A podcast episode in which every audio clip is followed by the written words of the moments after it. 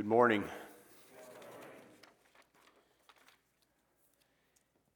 If you would not see me, you may not recognize me because of my voice this morning, so I would appreciate your prayers. Let's bow our heads for prayer. Father in heaven, we come before you. Lord, thank you that you are God. Lord, thank you that you're in control of all things. And Lord, we, we rest in that. We're grateful that you are a rock, that you are a sure foundation, and that we can depend on you. Lord, I pray that you would open our hearts this morning as we study your word. May we be challenged, and I pray that as we um, read your scripture together, that, that you would be glorified through it and that our hearts would uh, hear what you have for us. Just pray for the service up in Elkhart. Lord, be especially with um, Lloyd as he preaches. I pray that you would bless him and bless their service up there. We ask this in Christ's name. Amen. Welcome, the visitors. It's good to, to have you join us this morning. And uh, we just invite you to uh, worship with us. You know, I remember the panic that happened the morning of uh, my sister and my brother in law's wedding um, as they, they gathered early for pictures uh, the morning of the wedding, and they were taking outdoor pictures. And we had had a lot of rain that week, and so it was pretty muddy. And after taking pictures, actually, the wedding was here at Sandy Ridge. After taking pictures, I'm not even sure where they took them, but they came back to the church here, and there was quite a flurry and a, a um, excitement because my sister's dress was all mud splattered from trying to take pictures outside. And there was a lot of energy that went in to try to get those spots cleaned out. They, the bridesmaid and my mother, and I think even my wife, they were trying to clean this with water and soap and Clorox and and whatever they could get a hold of that they thought might help clean this dress. And then they were trying to get it dried so that you couldn't see the spots. There was a lot of action. there was a lot of intention and intensity in trying to get this thing cleaned up so that it would be presentable. You know, there is a lot of energy that a bride to be puts in her wedding day, in preparing and planning ahead and getting things ready. Because she wants to look her best and she wants to enjoy that day. And not the least of those is you would want to have a clean dress on the day of your wedding, right? And when that dress becomes soiled, you put a lot of effort into getting it cleaned up. You know, there's much emphasis put on a bride's purity and just the and and even how a white dress and that whole picture it's, it's a picture of of purity right? It's to symbolize that. It's to symbolize that the bride to be is unattached from any other and that she is pure and ready for her wedding day to make that commitment. And that wedding day is a commitment to each other, the bride and the groom, of pureness, of, of committing to each other, and making a commitment to do whatever it takes to maintain that purity as a couple. Turn with me to Ephesians chapter 5. This isn't a wedding message. It's not a uh, message necessarily to a bride, but it is to the bride. I had actually prepared another message on child training, and for some reason, last night felt like God was directing me in a different way. And He kept laying on my heart the title Purity of the Church. Purity of the Church. We find ourselves in between council meeting that we had last Sunday and communion next Sunday. And as I think about that, and maybe you, I should say, too often as we go through those commemorating or going through council meeting and preparation for communion, we take for granted what, that, what that's all about. What is council meeting? And we kind of go through the formality of it, and it maybe doesn't impact us like it should. And so this morning, I want to call our attention to that and it's important that we come to the communion table and that we're pure. Purity of the church. I've chosen this scripture because it talks about that. Beginning to read in Ephesians chapter 5, verse 22, it says, Wives, submit yourselves unto your own husbands, as unto the Lord. For the husband is the head of the wife, even as Christ is the head of the church, and he is the Savior of the body. Therefore, as the church is subject unto Christ, so let the wives be to their own husbands in everything. Husbands, love your wives, even as Christ also loved the church and gave himself for it, that he might sanctify and cleanse it with the washing of water by the word, that he might present it to himself a glorious church, not having spot or wrinkle or any such thing, but that it should be holy and without blemish. So ought men to love their wives as their own bodies. He that loveth his wife loveth himself. For no man ever hated his own flesh, but nourisheth and cherisheth it, even as the Lord the church. For we are the members of his body, of his flesh, and of his bones.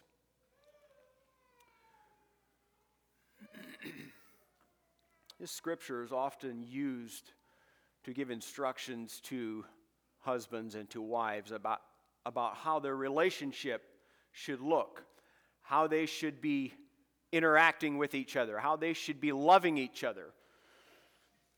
But it always makes a comparison of how Christ loves the church, and it sets it up as do this because you have this perfect example of Christ in the church. And so this morning I want to focus on the, the picture of Christ and the church. Verse 22, it says, Submit yourselves unto your own husbands as unto the Lord. He's calling us to a submission to the lordship of Jesus Christ. And I think one of, this is one of the most difficult things in the Christian life is submission. Giving up my will, giving up what I want giving up my plans sometimes, my goals, and hearing from God and, and taking His plans and His goals for me and making those my goals. Submission. What does submission look like? It's not what I want to be, but it's what Christ wants me to be and to do. That's submission. It's giving up of myself, and that's hard. It's hard for me. I don't know how you find it, but I find it hard for me sometimes to do that. Verse 23, it says, For the husband is the head of the wife, even as Christ is the head of the church, and he is the Savior of the body. You know, Christ is the head of the church. this verse gives instructions for wives to be subject to their head. And as wives, I'm sure sometimes you think, well, it would be easy if my husband was perfect, if he were perfect, right? If he had had all the right attitudes and he loved me like he, he should and, and he would have the honey-do list all caught up and if he would care for me and if he would connect with me, it would be much easier to love him. But then he compares it to Christ in the church. And see, Christ is that perfect example. Christ is that perfect husband as such. Christ lived a, a sin free life, a life where it says he was tempted at all points like we are, yet without sin. And so Christ is that perfect example, right? To us as a church. And how do you find it? Is it easy to be submissive to him? Is it easy to welcome his input? Is it easy for me to find myself following him? Sometimes I think we put so much effort and emphasis on, I just want to follow God, right? I, I, Lord, show me. God is willing to show us if, he, if we ask. He's more than willing to lead us. I think sometimes the problem is I don't want to follow or I don't want to hear his voice. Am I submissive to the perfect example of a leader? We like leaders who have a clean track record. When we put people into leadership, whether it's a business or church or whatever it is, we like people with a clean record, right? Right? People who have have lived a pure life. Not perfect, but who have done who are do, who are doing well with their lives. We like business leaders who have experience and have a history of success. And then we choose those people and say, you need to be in position of leadership in this business because you have a good track record. And Christ is that perfect head. Christ is that perfect leader for the church. Tempted, but didn't fail. Christ is the perfect sacrifice for our lives, for our sins, a pure sacrifice without blemish. It says, He is the Savior of the body. Verse 24 Therefore, as the church is subject unto Christ, so let the wives be to their husbands, to their own husbands in everything.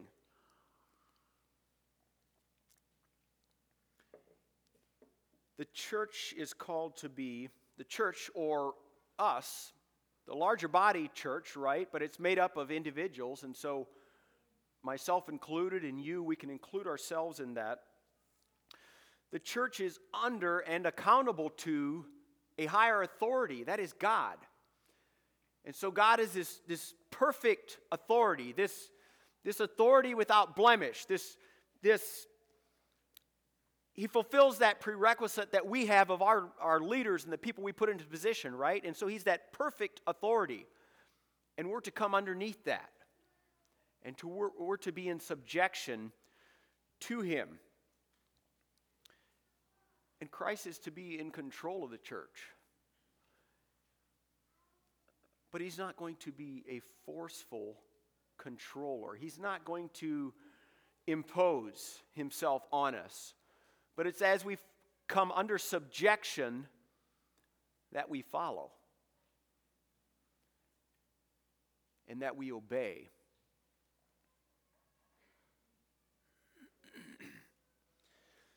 Christ is to be control in everything in the church. He's to be in control of my personal life, the way I live. Verse 25, it says, Husbands, love your wives, even as Christ also loved the church and gave himself for it. You know, Christ in his perfection loves us in our imperfection. You know, Christ gave himself for me, He gave Himself for you because He saw something that we could be, not something that we are. But He saw a possibility of what we would commit to, of, of how we would follow. And He made a sacrifice based on what we may choose to do.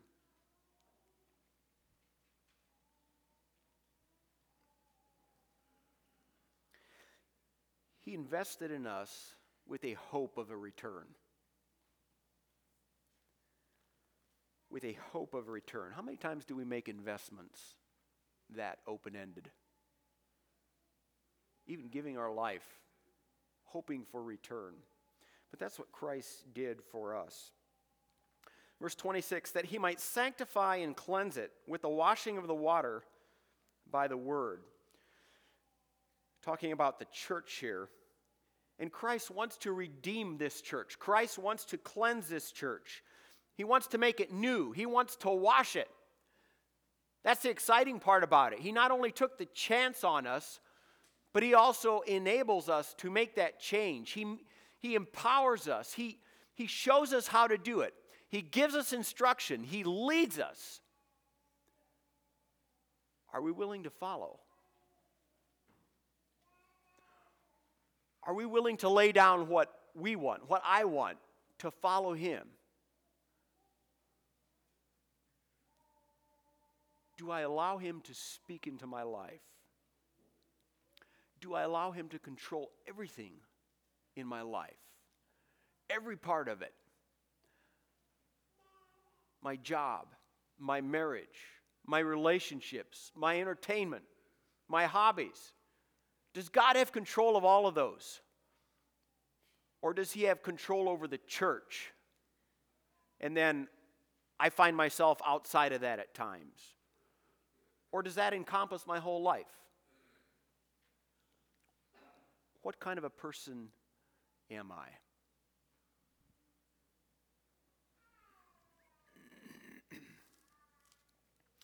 Verse 27 that he might present it to himself a glorious church, not having spot or wrinkle or any such thing, but that it should be holy and without blemish. You know, Christ took a chance on me. He took a chance on you. And He wants you and I to be holy like He is. It says that He might present Himself to Himself a glorious church, not having spot or wrinkle. Christ wants to do a cleansing in our heart, in our lives, that makes, that covers all those blemishes, that takes all of that imperfection away. You know, we can, we can clean a dress like I talked about, and yet if you get up close, there are times that you can still see some spots. But Christ wants to, to clean us throughout. He doesn't just want to clean the hem of our dress, He wants to clean everything. He wants to clean the outside of us, He wants to clean the inside of us. He wants something new. He wants to present something perfect. Does that mean we're sinless, that we're sin free? Absolutely not. We make mistakes. We come to Him in our sinful state, but Christ wants to make us and, and change us and convert us into a new being, a new person who's without spot Verse 28 and 29 says, So ought men to love their wives as their own bodies. He that loveth his wife loveth himself. For no man ever hateth his own flesh, but nourisheth and cherisheth it, even as the Lord the church. You know, as, as humans, we love ourselves. There's something about it. Like, we don't have to teach a child how to take care of themselves, they'll look out for themselves they soon figure out how to stand up for their rights pretty quickly. Matter of fact, we love ourselves so much that it becomes a fault oftener than not. Because I look out for myself rather than for others. But do you know it, it says in this scripture that that's exactly how Christ loves us is, is, is to a, a fault, is, is to, like, he loves us so completely. He is so committed to us. Just like I take care of my own, my own self and, and I, I look out, I make sure I have food and, and clothing and I'm, I'm out of the weather and I make sure I get this and that. God looks out for us. He wants to provide those things for us, not for selfish reasons for me, but to make us a better person and to help transform us into that complete person that is without spot and without wrinkle. To present to himself a clean, a perfect, a changed being. He loves us like that. A far greater love than we can ever hope to love our spouse. He's committed to our best interests. He's committed to fulfill change in us if we allow Him to. If we allow Him to. Do you allow Christ to clean those spots? Do you allow Him to cleanse, to iron out those wrinkles?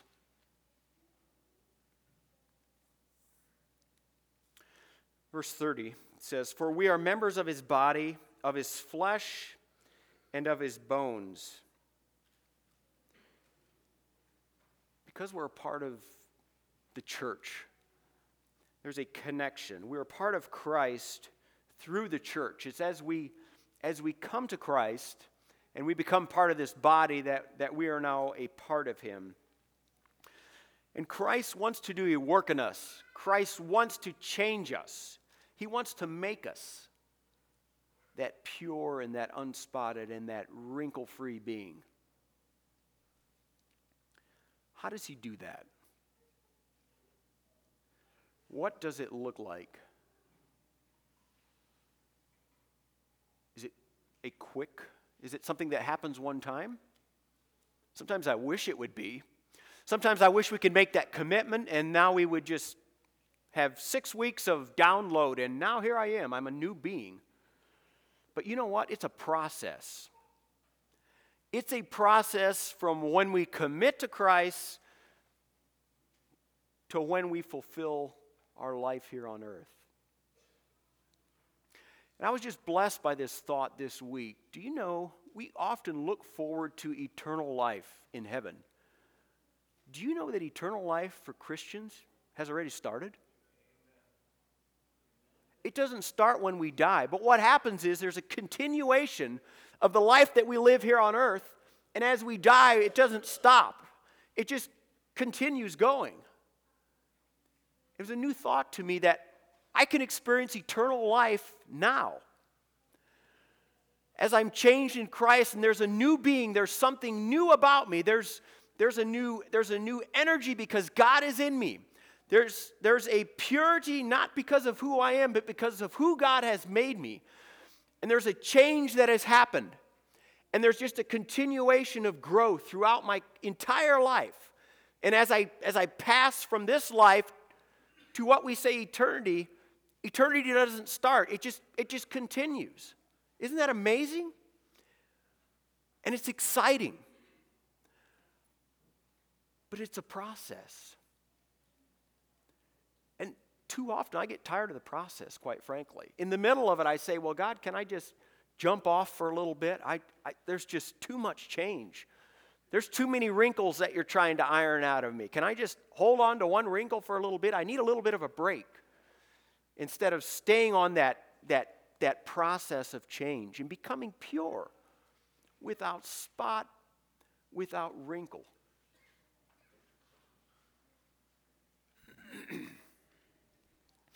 You know, I could I could come up with three steps of how God is going to purify us. I could come up with a, a list of things. This morning I want to point I'm going want to point you to scripture and I'm going to read different scriptures that talk about this changing process. And I'm just going to read some verses here and there. And some of these verses may not connect with you. But some of these verses may connect with you, or with you, or with you. And so as I read these verses, hear them and ask God, are you talking to me in this verse? Is this applicable to me? What do I need to do? Don't ask God, show me say, I will follow you. I'll do what it takes. I'll do my part, God, when I see you leading me. The first verse is Romans chapter 13, verse 14 says, But put ye on the Lord Jesus Christ, and make not provision for the flesh to fulfill the lusts thereof. Romans 12, verses 1 and 2. I beseech you, therefore, brethren, by the mercies of God, that ye present your bodies a living sacrifice, holy, acceptable unto God, which is your reasonable service. And be not conformed to this world, but be transformed by the renewing of your mind, that ye may prove what is that good and acceptable and perfect will of God. 1 John 1 9, if we confess our sins, he is faithful and just to forgive us our sins and to cleanse us from unrighteousness, from all unrighteousness. 1 Timothy 4:12 Let no man despise thy youth but be thou an example of the believers in word in conversation in charity in spirit in faith in purity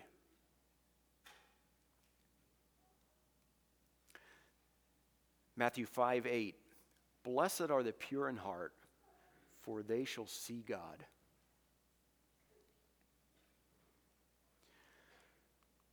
Philippians 4 8. Finally, brethren, whatsoever things are true, whatsoever things are honest, whatsoever things are just, whatsoever things are pure, whatsoever things are lovely, whatsoever things are of good report, if there be any virtue and if there be any praise, think on these things.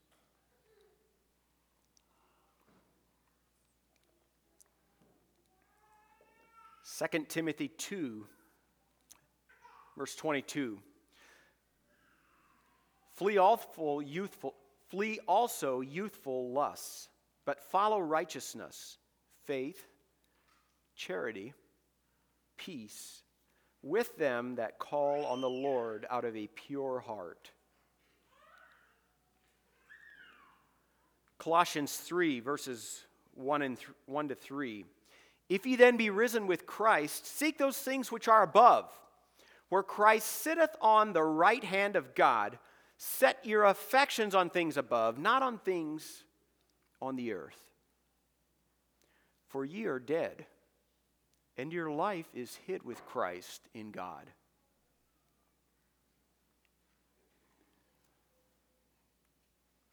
Brethren, Galatians 6, verse 1 Brethren, if a man be overtaken in a fault, ye which are spiritual, restore such a one in the spirit of meekness, considering thyself, lest thou also be tempted.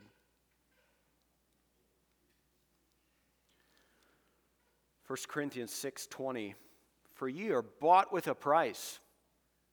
Therefore glorify God in your body and in your spirit which are God's. you know, Scripture says that a bride is to be a type of the church. Glorious, not having spot or wrinkle or anything like that. It's supposed to be pure.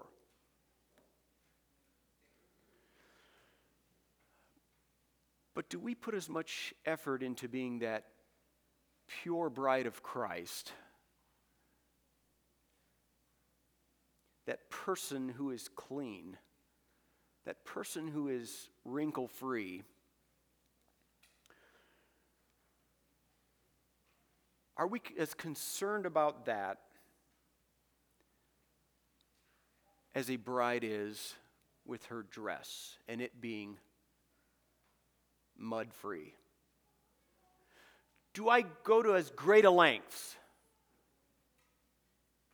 to make sure my heart and my, my life is pure? Because I'm part of a greater body. And when, I'm the, when there's impurity in me, it affects the body. We're all affected. Do I put as much effort into that as I should?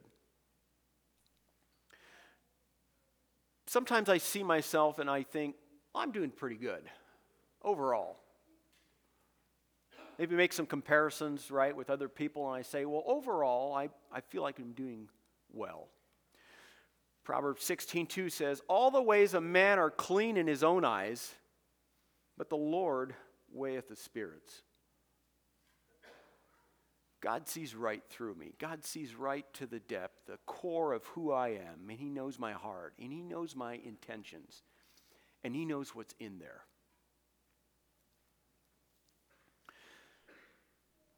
When God weighs the spirits in you, what does He find? What does He find? Let's kneel for prayer.